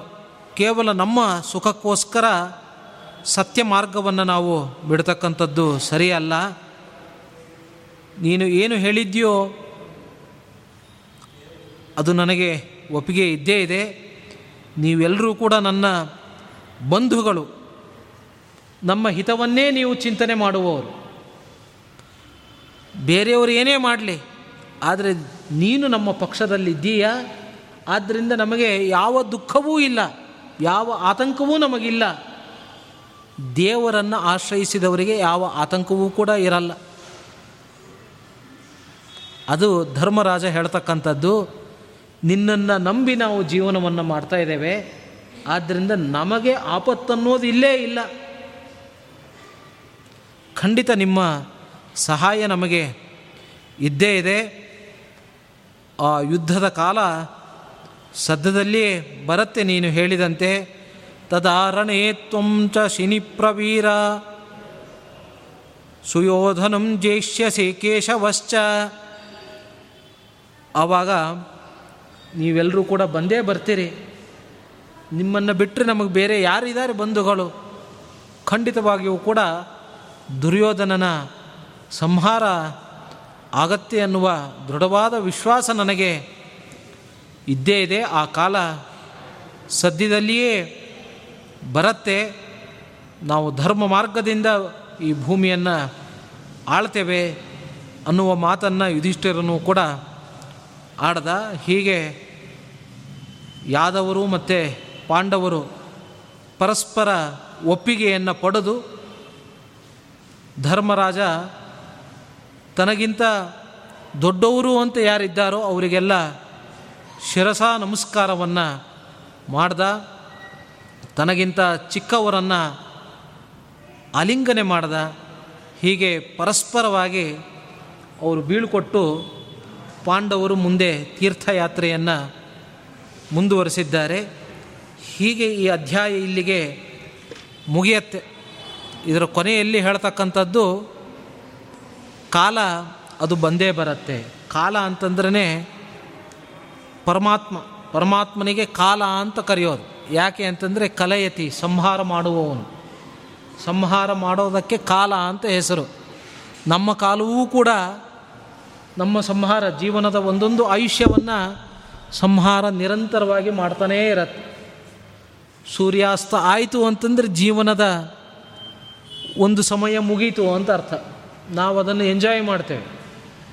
ಯೋ ಸನ್ಸೆಟ್ ಎಷ್ಟು ಚೆನ್ನಾಗಿದೆ ಅಂತ. ಅದಕ್ಕೋಸ್ಕರ ದೂರ ದೂರದ ಪ್ರದೇಶಕ್ಕೆ ಹೋಗಿ ಸೂರ್ಯ ಮುಳುಗೋದನ್ನು ನೋಡ್ತೇವೆ. ಶಾಸ್ತ್ರ ವಿರುದ್ಧ. ಸೂರ್ಯೋದಯ ಸೂರ್ಯಾಸ್ತವನ್ನು ನೋಡಬಾರ್ದು ಅಂತ ಶಾಸ್ತ್ರ ಹೇಳತ್ತೆ. ಯಾಕೆ ಅಂತಂದರೆ ನಮ್ಮ ಆಯುಷ್ಯವನ್ನು ಹರಣ ಮಾಡೋದು. ಸೂರ್ಯ ಕೆಂಪಗೆ ಅಲ್ಲಿ ಮುಳುಗ್ತಾನೆ ಅಂತಂದರೆ ಅವನು ಮುಳುಗೋದಲ್ಲ, ನಾವು ಮುಳುಗೋದು. ಆದಿತ್ಯ ಅನ್ನುವ ಶಬ್ದದ ಅರ್ಥ ಆದತ್ತೆ ಆಯುಂಶಿ ಇತಿ ಆದಿತ್ಯ ಅಂತ ನಮ್ಮ ಆಯುಷ್ಯವನ್ನು ತೆಗೆದುಕೊಂಡು ಹೋಗೋವನು. ಅದಕ್ಕೆ ಅವನಿಗೆ ಆದಿತ್ಯ ಅಂತ ಹೆಸರು. ಒಂದು ಕಡೆ ಜೀವನದ ಆಯುಷ್ಯ ಹೋಗ್ತಾ ಇದೆ, ಅದನ್ನು ನೋಡಿ ನಾವು ಎಂಜಾಯ್ ಮಾಡ್ತಾ ಇದ್ದರೆ ನಮಗಿಂತ ಮೂರ್ಖರು, ಇನ್ಯಾರು ಇರ್ಲಿಕ್ಕೆ ಸಾಧ್ಯ? ಅಮೂಲ್ಯವಾದ ಮಾನವ ಜನ್ಮ ವ್ಯರ್ಥವಾಗಿ ಇದನ್ನು ಕಳಿಬಾರ್ದು. ಕಾಲ ಬರುತ್ತೆ.